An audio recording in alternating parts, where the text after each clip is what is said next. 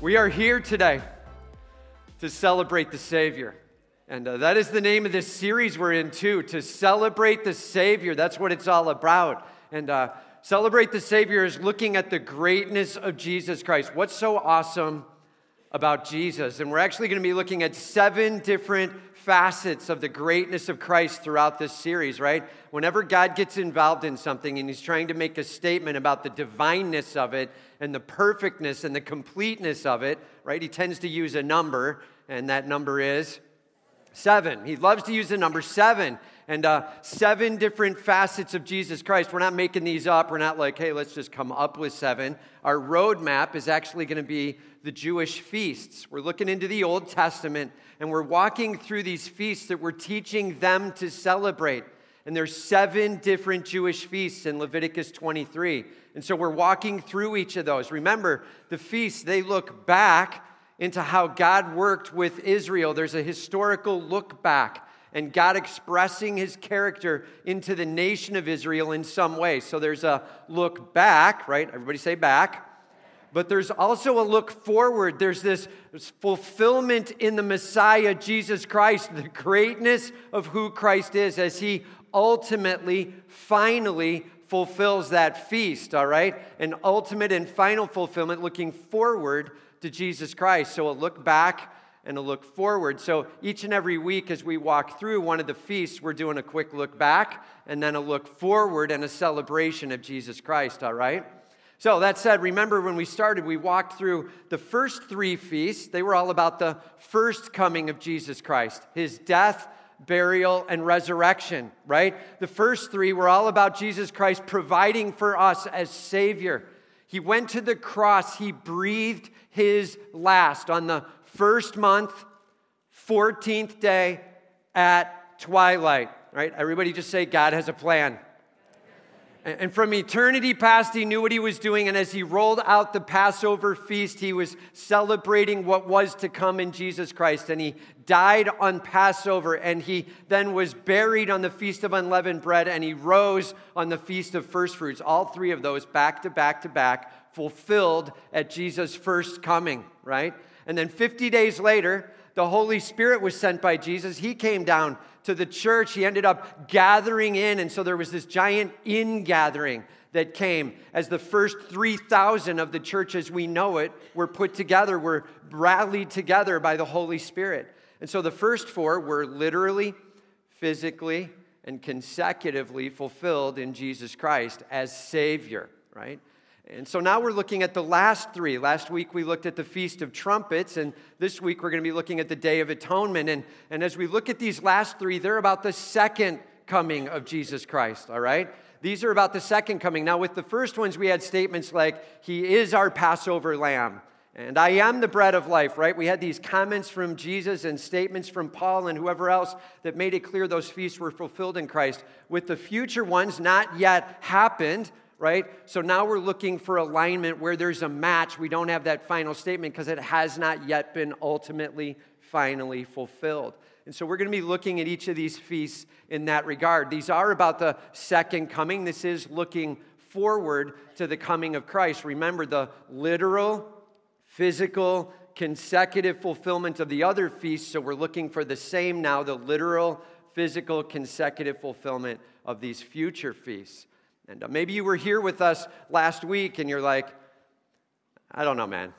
Uh, why are we doing this end time stuff? I'm not sure I really get some of what's going on with the whole second coming statement. And, and uh, I just want to say this. Have you ever been talking to somebody about a book and you're like, oh man, that book was awesome. This was so good. And as you're talking, they're like, yeah, wasn't it? And then you're like, what'd you think of the ending? And they're like, ah, I don't know. I didn't read the ending. I don't really know how it ends. That doesn't matter to me that much. I just love the middle couple of chapters of that. You're like, dude, you don't know the book, right? And so, our goal here is not just to know the middle portions of the scripture, not just to know pieces that may apply to us in the moment, but also to know the beginning. In the beginning, God created the heavens and the earth, and to know the end. The speaking, creating God, Jesus Christ, became Savior and ultimately will become reigning King. And all of God's people said, and uh, our job here as we go through this in this end time stuff is not to get all these little detail pieces nailed down, it's to get this nailed down. Jesus has it in hand. And all of God's people said, That's what we're doing. That's where we're headed, all right? So turn with me, if you will, to Leviticus 23. Leviticus 23, and uh, we're going to start in verse 26. Leviticus 23, starting in verse 26, as we look at the Day of Atonement, celebrate the restoring and destroying one.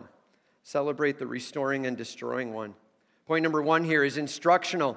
Celebrate that God has a plan to deal with sin completely. Instructional. Celebrate that God has a plan to deal with sin completely. Remember, whenever you look at the book of Leviticus, you're going to be looking at some instruction from God, Yahweh, to Israel back at that time, here's how I want you to walk along with me. There was some instructions on their worship, right? That's why it says instructional here. All right, so here we go. We start in verse 26. It says, And the Lord spoke to Moses, saying, Now on the tenth day of the seventh month is the day of atonement. On the tenth day of the seventh month is the day of atonement. So here's a little bit of recipe again, right? Tenth day, seventh month. And uh, remember, we see that number seven here, right? That's the sign that God's all over this, designing into this. So in the seventh month, God's doing some huge things. Remember, we looked back last week, Feast of Trumpets was on the seventh month, first day. This is now seventh month, tenth day, right? So there's a 10 day separation. In fact, the Jews would call this the days of awe. Every year they take time to be awed and blown away by the glory and the greatness of God, all right? The days of awe from the first to the tenth, and we're now up to the tenth day of the seventh month. And uh, the tenth day of the seventh month. And uh, what is the date we're on? What is it? The tenth day, seventh month. And that's where we're at. Okay, the first was last week that we looked at, and now we're on the tenth. And just so you know, this is called the Day of Atonement. In Hebrew, the word day is Yom, right? And uh, atonement is Kippur. So Yom Kippur. Have you heard that before? Right? And so that's what this is. We're looking now at Yom Kippur. And if you've heard it ever mentioned before and you're like, I have no idea what that is, now you're going to know after today, right? The Day of Atonement is the 10th day of the seventh month. It says, It shall be for you a time of holy convocation. We talked about that before. Holy means set apart. Convocation means rallying everybody together. The day is set apart for God. And uh, it says, And you shall afflict yourselves and present a food offering to the Lord. Afflict yourself? Like what? Take a whip and like whip yourself? What are they talking about? What does this even mean? And, and uh, I'll just tell you, Psalm 35 13, may want to write that verse down, but Psalm 35 13, it says, Afflict yourself with the fast okay? Those are connected together. And afflict yourself really means fast. Take a break from food. And notice it says afflict yourself or fast while you present a food offering to the Lord. Like food not for you, but given to God in thanks. This is a moment where you're holding back on yourself. It's not wrong to be hungry and it's not wrong to eat. But on this day is a day of called out fast. Lord, I'm separating back away from the daily felt needs of hunger and I'm going to look more to you. This is all about you. And then offering back a thanks and blessing offering to your God that day. Holding back on me, making it much about Him. It says, And you shall not do any work on that day, for it is a day of atonement to make atonement for you before the Lord our God. The word atonement literally means to deal with sin, or to be more specific, to pay for sin and put sin away. Atonement, to make sure that sin is dealt with. And he's like, make sure there's no work being done either. This isn't about trying to get ahead. This is about taking that break and celebrating your God, making much of Him, going through a fast. May God get all the praise. He says, ready? For whoever is not afflicted on that day shall be cut off from his people. Everybody say, that's serious. God's not joking around. And with the Day of Atonement, when he called them in to worship him, he's like, Listen, I'm looking for a faith in me and a following of me. And as I call you to follow me and get after me, I'm going to be pretty real on this. I want you to come with me. And if you're not going to come with and not going to have faith, if you're not going to take that step of fasting with me, dude, that's it. And what does cut off mean? Well, for sure, it at least means the blessings that were poured down through Israel to others weren't going to now pour to that person. They're like, I'm doing my own thing. And God's like, blessings pouring in aren't going to pour there. May even mean removed outside of the nation of Israel in some way. And uh, God taking it very seriously, this call to purity and this call to mercy cry and this call to fasting. It says, And whoever does any work on that day, that person I will destroy from among his people. Everybody say, God's serious. This is a big deal, man. And what does the word destroy mean? Well, it, it, could mean life taken. It could mean that. It could mean removed outside the nation, no blessing poured down, which is the equivalent of lineage being stopped and all that. And it could mean that too. But whatever it is, can we just agree with this? It's not good. We good with that? And God's like, I'm serious. I want you to come along with me. I want you to have a faith in me, and I want you to rest in me and find mercy from me. God, very serious on the Day of Atonement, that there is a mercy to be had, that there is a repentance that should come. And on the same side, He will bring that mercy with all He's got in love. But where there's a, I won't follow you, there is a destroying, there is a taking that seriously and standing up against the rebellion. God does both on the Day of Atonement in a huge way. All right? He says, It shall be to you a Sabbath of solemn rest, and you shall afflict yourselves. There we go again, right? Have the fast, right? On the ninth day of the month, beginning at evening, from evening to evening, you shall keep your Sabbaths. I love how God is like super crystal clear. Remember, the 10th, the days for the Jewish calendar, they always start in the evening. Remember, at 6 o'clock, we talked about that. So, right at evening, right as 6 o'clock turns, boom, it turns to the next day. So, he's like, on the ninth day, at evening, boom, as it just turns over, that's it. He's like, I want the entire day of the 10th, from evening to evening, from 6 o'clock to 6 o'clock, from sunset to sunset. I want that to be about worshiping and celebrating me with the fast and with no work. May you come and cry out for mercy, all right? This is a huge call for God to them.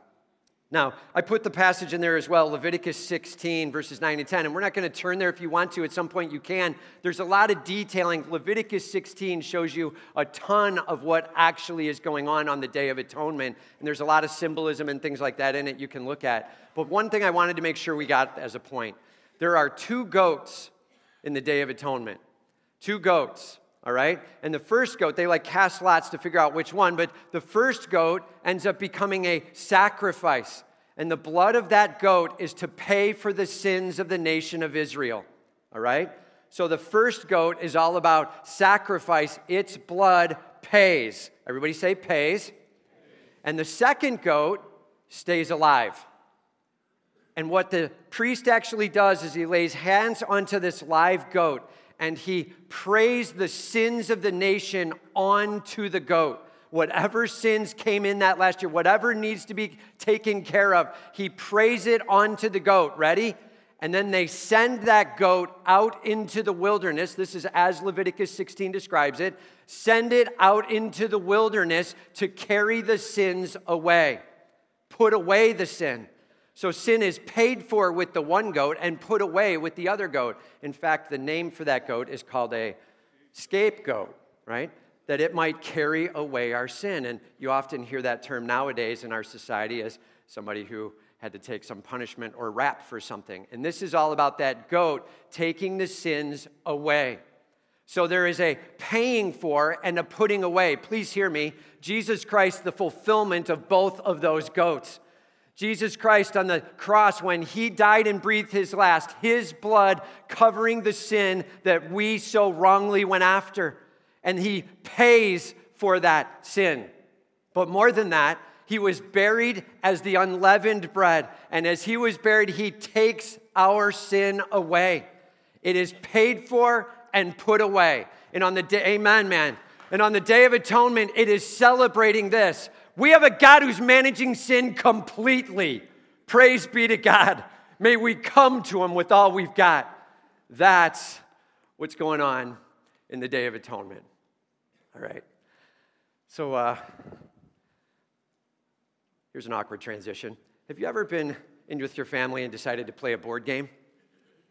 And you're like, how does that have anything to do with what we're talking about right now? Hang on, bear with me. So, we're not really a board game family. And uh, we would love to be. We feel like we should be. We shame ourselves that we're not, but we're not. And uh, we, we have one kid in our family who loves games, and the other three of us are like, eh, whatever. And we prefer to talk and chit chat, and so we do that a lot, maybe too much. Maybe we should have pulled more board games out over time.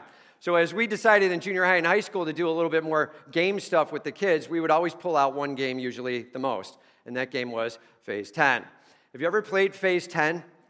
There's 10 rounds to that thing if one person wins every single round and it's the same person all the time. Otherwise, there's gabillions of rounds to that game. And I have no idea what made us pick that. But we would always say, oh, let's play Phase 10. And we're all excited, and we're as a family, we're together. And you get like five rounds in, and we're like, why did we do this to ourselves, right?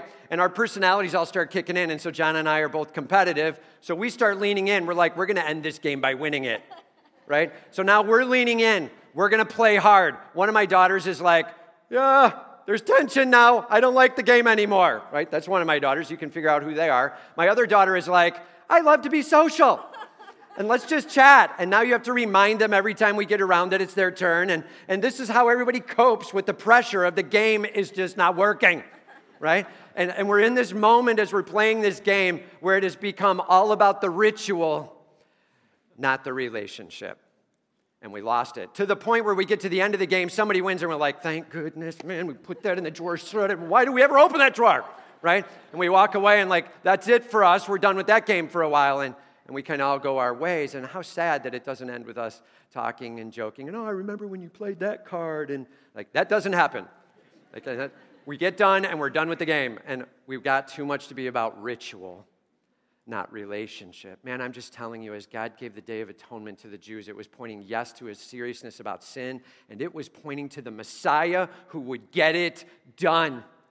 And they became more about ritual than relationship. They began to miss who Jesus Christ was as he was unveiled right before them and missing it, being all in depth into the ritual and not the relationship with their God and Him pointing them to Jesus Christ.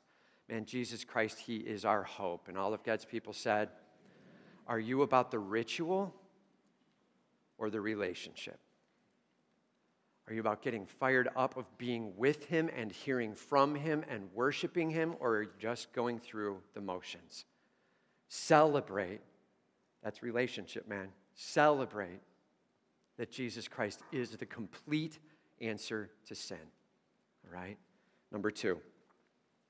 Number two, historical. Remember the God who at Sinai forgave the repentant and punished the rebellious. Remember the God who at Sinai forgave the repentant and punished the rebellious. We're going to pick this up in Exodus chapter 33. So remember, every week when we look at a feast, we're looking back historically.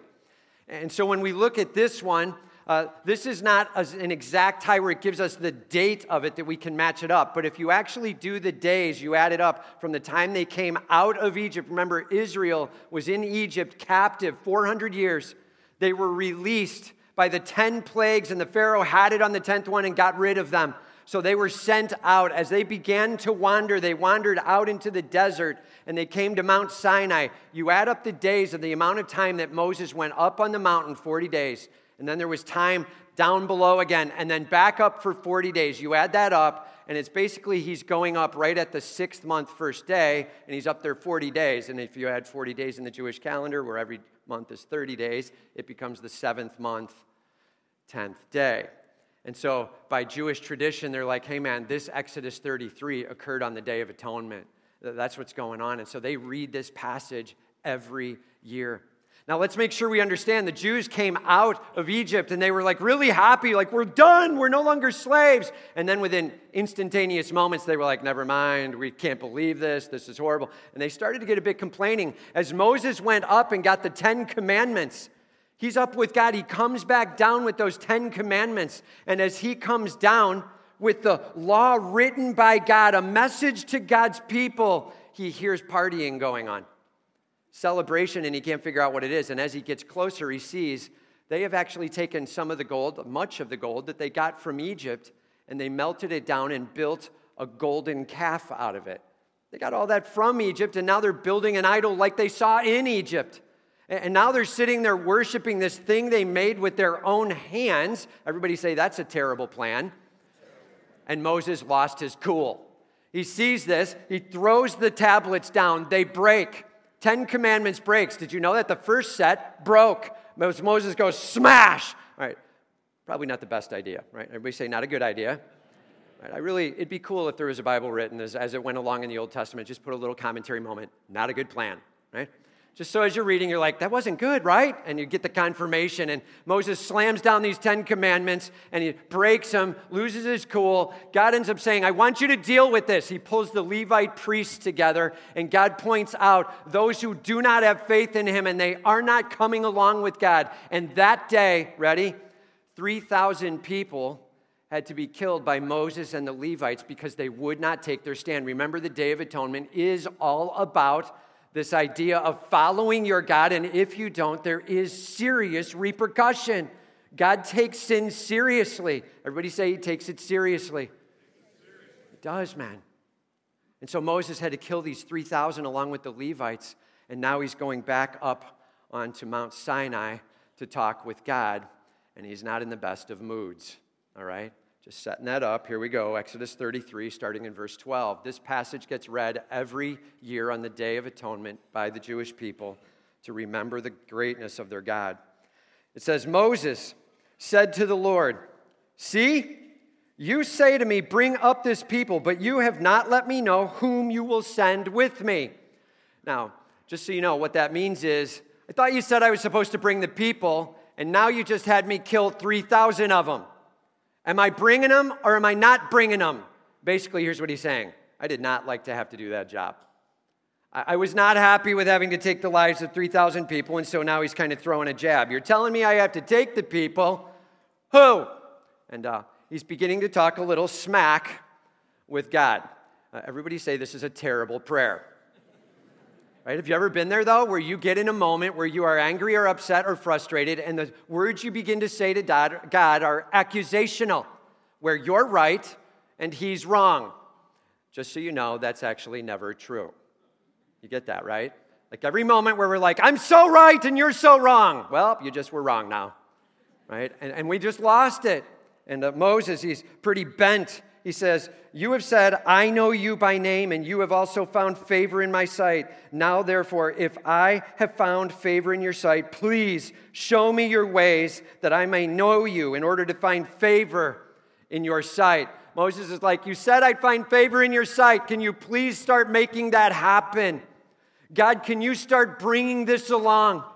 Lord, will you please start doing what you said you do? Can you hear the attitude in Moses? And then he says, by the way, consider too that this nation is your people. Oh man, this is getting a little out of hand, right? He's like, consider this too, God. I know you might need a little help on this. This is your people, okay? And uh, this is a terrible prayer moment. And God said to him, just think of what you might say if you were God. Okay? God says, my presence will go with you, and I will give you rest. Right? Everybody say, God is patient.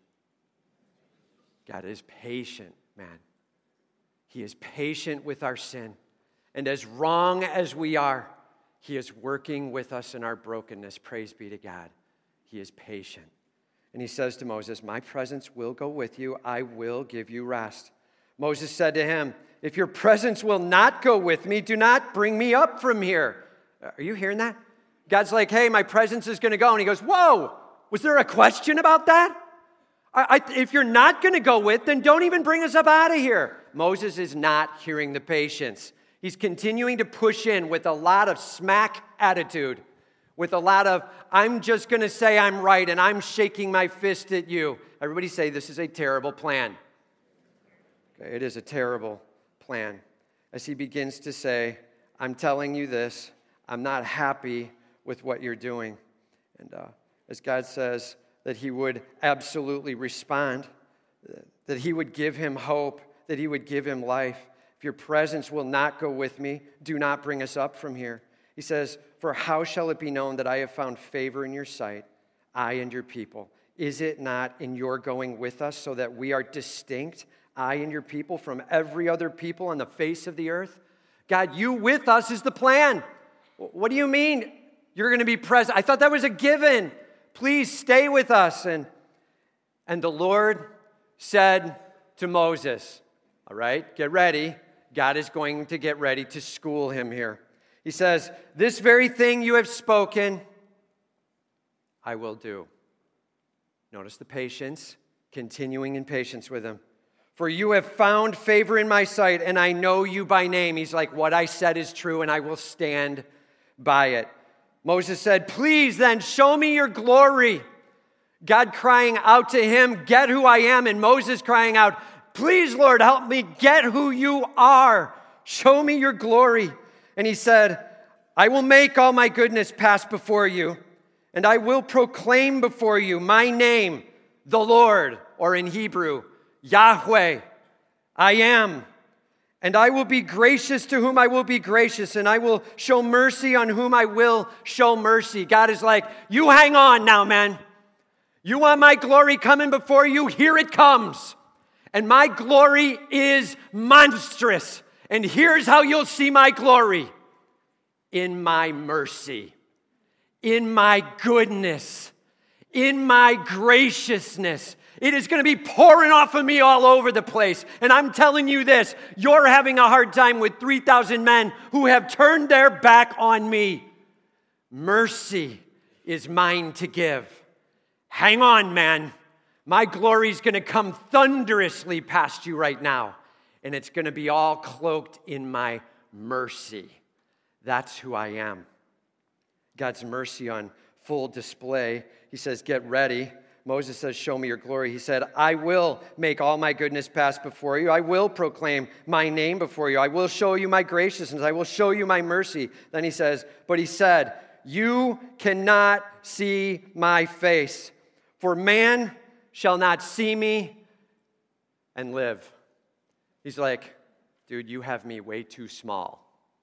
Hang on. My glory is something you can't even handle.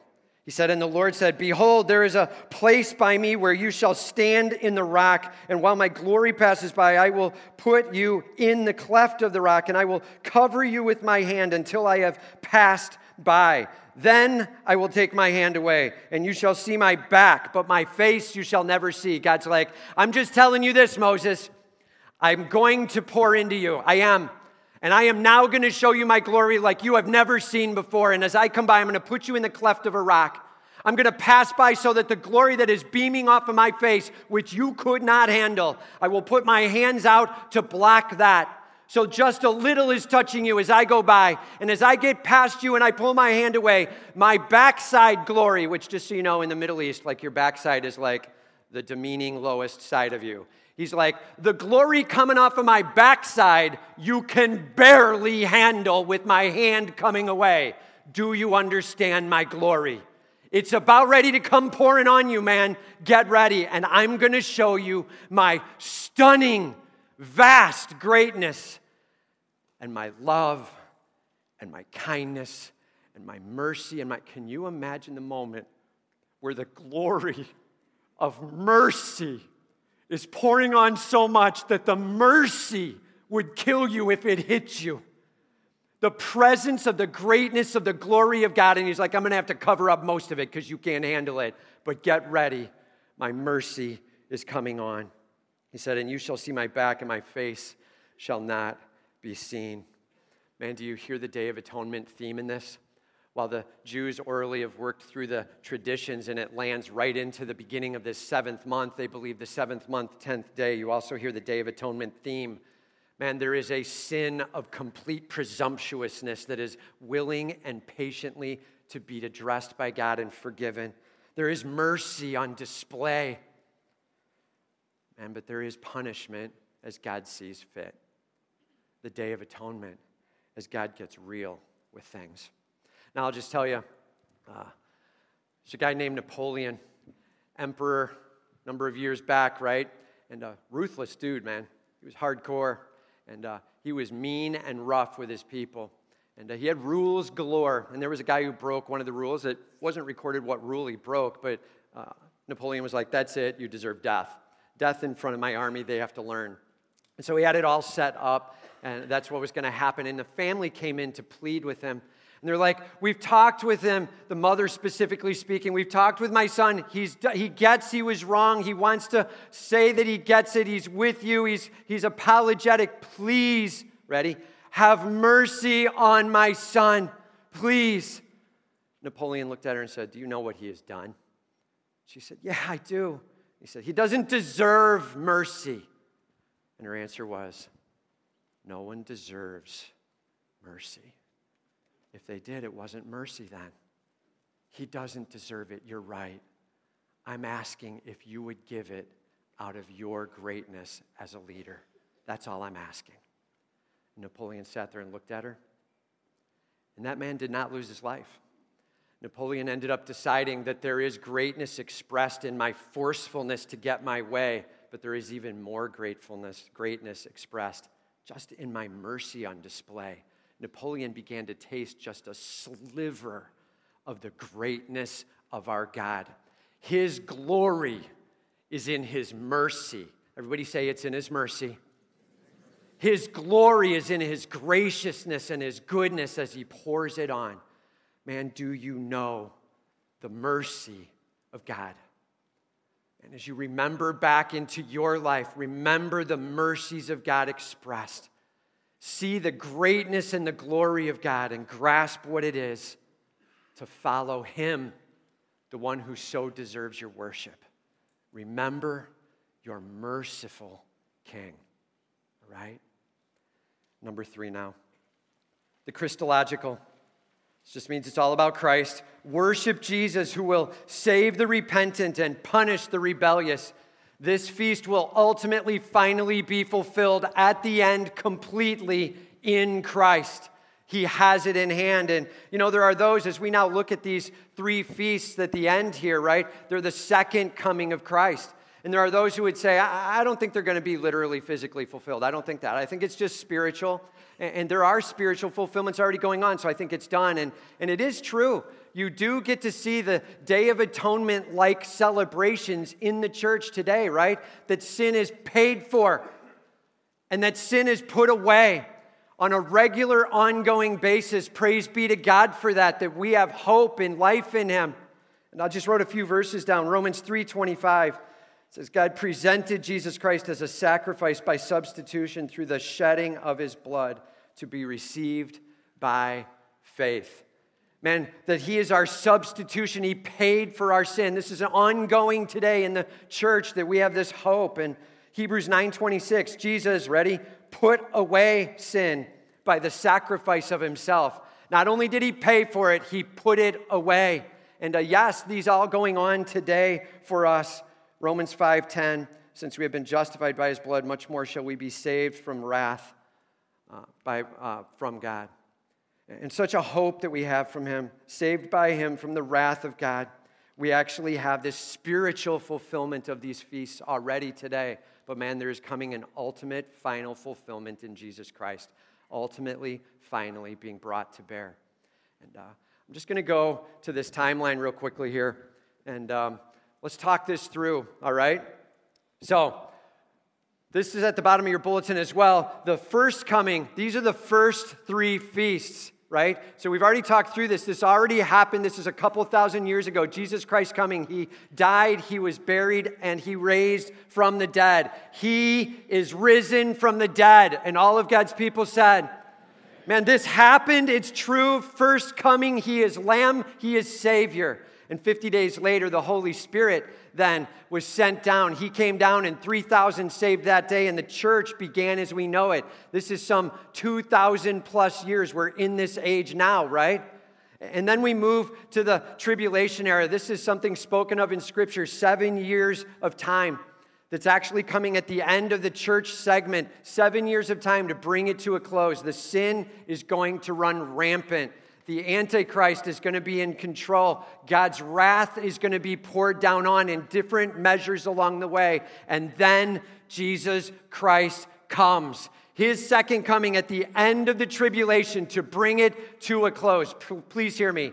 Literally, physically, and at the end of the tribulation coming, he is coming as King of Kings. And all of God's people said, and this is a huge deal. This is the model. And post him coming, he then sets up the thousand year reign of Christ on the earth and then the new heavens and new earth eternity. And we're going to talk about these next week, all right? So I just want to say this real quickly. Um, the church ends up, there's a topic of rapture, and you may have heard of that term, and I just want to say something about it. Many of you may actually think that the rapture and the second coming are the same thing. And I just want to say this, let's be really clear, they're not, okay? So here's a couple of words you may want to write down rapture equals church up, okay? Very basic. Rapture equals church up. And, it says in 1 Corinthians 15 and 1 Thessalonians 4 that the dead in Christ will rise first, and then those who are alive and remain come with. There is a glorified body in a twinkling of an eye, like that fast. Boom! Church up. That's the rapture. 1 Corinthians 15 at the end of it, and 1 Thessalonians 4, all right? The rapture is church up. Everybody say church up. That's the rapture. Second coming is Christ and church and all others. Church and Christ and all others coming down. Are you hearing it?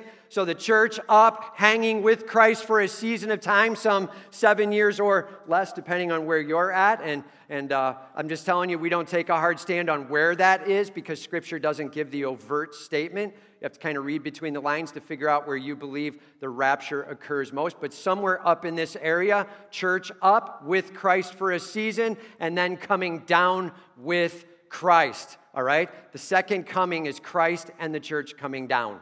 Okay? So the rapture and the second coming. Two very different things, just to make sure we get that. And depending on where you think the rapture is, they might get closer and closer together, but you still have church up and then church and Christ down. All right? Let's make sure we get that. So, that said, this is where we're at timeline wise. This is what we're dealing with. Again, these were fulfilled literally, physically, consecutively. So, we are now looking for these three at the end to be literal, physical, consecutive fulfillments in the second coming of Christ. And I just want to say this as you saw last week, seventh month, first day is the Feast of Trumpets. Today we're on seventh month, 10th day, and next week is seventh month, 15th day. All right? And we're going to see those come together all literally, physically, consecutively. That's where we're at.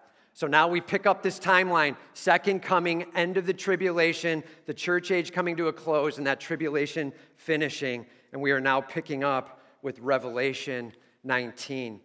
So I just want to tie this together real quickly. Remember, uh, Last week was the Feast of Trumpets, the ingathering call, and the elect being rallied together from all over the world as they follow Jesus Christ. And those who already believed, and then those coming to belief in him. And Romans 11 says, the fullness of the Gentiles will come in, and then all Israel will be saved. A massive outpouring of salvation and mercy poured on. And then, please hear me, God dealing with those who will not come to him for mercy those who are standing in rebellion. And that's where we pick this up is Revelation 19. He is the restoring God. The Feast of Trumpets celebrating and setting much of that up. And now we're closing out here, seeing the destroying piece, Revelation 19. Here we go. It starts out in verse 11. Then I saw, and uh, just so you know, that phrase in the Greek, kai eidan, you're going to see it several times in here. It's a really important phrase, then I saw. You may want to underline that there, but then I saw heaven opened and behold, when we see the word behold, we say, check it out, right? A white horse. That means victory. Everybody say victory. Right? The one sitting on it is called faithful and true. Everybody say, This is Jesus. Right? And in righteousness he judges and makes war. His eyes are like a flame of fire, and on his head are many diadems, and he has a name written that no one knows but himself authority. He is in charge, King of Kings, right? It says he is clothed in a robe dipped in blood. Now, some will say this is blood from his cross, this is his own blood, and that which he pays for sin with, right? And some would say this is his blood. Others will say this is the blood of those he is about ready to face, representing that. And uh, either way, can we just admit that a guy coming in with a robe dipped in blood is a bit intimidating, right? and whatever it means, and both of those are legit. Yes, on the cross, and yes, on the other side of it, there is going to be rebellion squelched. and both true. And it says, And the name which he is called is the Word of God. In the beginning was the Word, and the Word was with God, and the Word was God. This is Jesus Christ. And it says, The armies of heaven. Everybody say, That's us. All right, this is the church called up into heaven and now transformed. This is us with him, along with all the angels, now glorified, celebrating him. The church has been called up, and we are now spending some time with him. And at this point, Christ gets on his white horse, and we're like, it's on. And there's this huge celebration as the armies of heaven, arrayed in fine linen, white and pure, were following with him on white horses we all dressed in white, celebrating the purity of what he's walked us into and the purity of what he's doing. And the white horses, again representing victory. From his mouth comes a sharp sword with which to strike down the nations. Please hear me. The only weapon brought to this war is the word of Jesus Christ. Get this, man. In the beginning, God created. He said, Let there be light, and there was light. Colossians 1 tells us it's Christ who's creating there. It's His spoken word. Let there be, and there is. Jesus Christ, He is creator. Then He came as humble servant, Savior. He went to the cross for us. And man, He is coming again as King of kings and Lord of lords. Him in charge. Amen, man. He speaks, and it is. The only weapon he brings is the sword of his mouth, the sharp sword with which to strike down the nations, and he will rule them with a rod of iron. He will tread the winepress of the fury of the wrath of God, the Almighty. Ready? On his robe and on his thigh, he has a name written King of Kings and Lord of Lords. King of Kings. Everybody say it big, say it loud. King of Kings. He's in charge. He's already got the tattoo on his leg. I'm just saying, I'm kind of going to want to see. Can I see your tattoo? Like, I, I can't imagine what this looks like to declare who he is. And, and notice the next phrase here. Then I saw. Connecting the next vision together. Then I saw an angel an angel standing in the sun with a loud voice, he called out to all the birds that fly directly overhead. He said, Come, gather for the great supper of God to eat the flesh of, ready? Listen to the names kings, and the flesh of captains, the flesh of mighty men, the flesh of horses and their riders and then the flesh of all men, like the rest of those who are willing to fight against him. These are all the battling names listed. Notice it doesn't say the women and the children and the others, right? This is the battling crew coming together. It says both free and slave, both small and great. Ready? Next phrase, really important. And I saw. So here's the start of the next vision piece, right? The, that vision just prior was the angel calling the birds together. Here's the next vision. Uh, and here we go the beast and the kings of the earth with their armies. There are three groups listed here. The beast, that's the Antichrist, the one who's going to rule in the tribulation over those seven years. The beast and the kings and their armies. Those are the three listed. The beast, the kings, and the armies. Say it with me, say those three beast, kings, armies. It's going to be really important in just a second and the beast and the kings and the armies that gathered with them to make war against him who was sitting on the horse and against his army, against Jesus Christ. And the beast, this is the Antichrist, it says, and the beast was captured. Like, that's it, man. We have this gigantor setup. All right, there's this white horse, and he gets on it, and he's got blood dipped robe and he's got tattoo name and he's got the only weapon being his word and there's armies rallying with and he's got this thunderous cry and, and they lost. Like that's how he throws it in. Like I, I have nothing to tell you. It just ends. When jesus christ says enough! It's over. And that's it man. Praise god he speaks and it is. Zechariah 14, super clear about some of those details. I won't go into it, but man, I'm telling you, it says in verse 4 that the foot of Jesus touches down on the Mount of Olives and an earthquake rumbles and his word goes forth and it's done. The rebellion is squelched. It says, and the beast, the Antichrist, the one who was such a problem for seven years, done in one word, with the false prophet who, in his presence, had done the signs by which he deceived those who had received the mark of the beast and those who worshiped its image. Like the false prophet connected with the beast, and so the beast and his power put down. These two were thrown alive into the lake of fire that burns with sulfur. Everybody just say, That's hell. Right, this is the long term permanent place for them. They're done and uh, thrown there. And, uh, and then it says, And the rest. And that's why I had you repeat these words. Verse 19 starts out, it says, The beast and the kings and their armies. And then it says, And the beast was thrown into the lake of fire along with the false prophet. And then it says, And the rest, the kings and the armies. The rest of verse 19 are all dealt with. Everybody who stood up to battle Jesus Christ, done in one fell swoop. And the rest were slain by the sword that came from the mouth of him who was sitting on the horse. He simply said the word, enough, and it's over. That's it.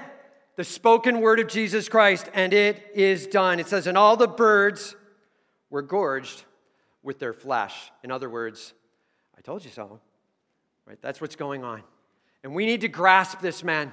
Jesus Christ he speaks and this world exists. He is creator. He comes to this earth. He is Savior. And the first feasts were all about it. And I'm telling you, He is coming again as King of Kings to rule this world, to reign over all. His spoken word, and it is enough. Hear me, man. Jesus Christ, we are offered mercy and grace and goodness poured on. And do not toy with that option. Simple question, man. What difference does it make to me? Man, do you know the Savior of the world and the King of Kings who is going to make all things right? Are you in ritual or relationship with this God? Are you ready to celebrate the one who is coming again?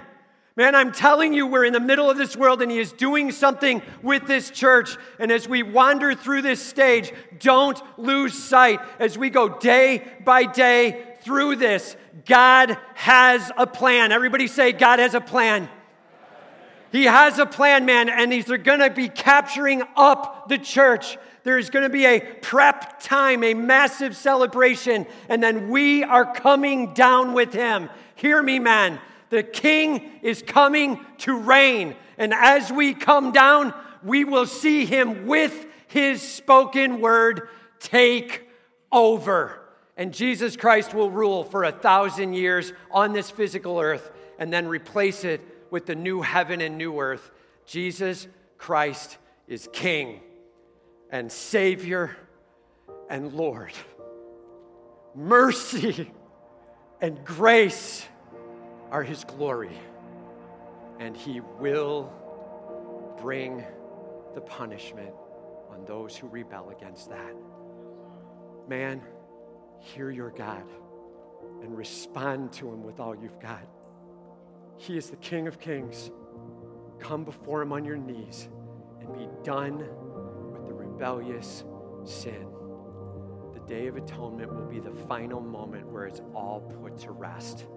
And all of God's people said, Amen. Let's pray.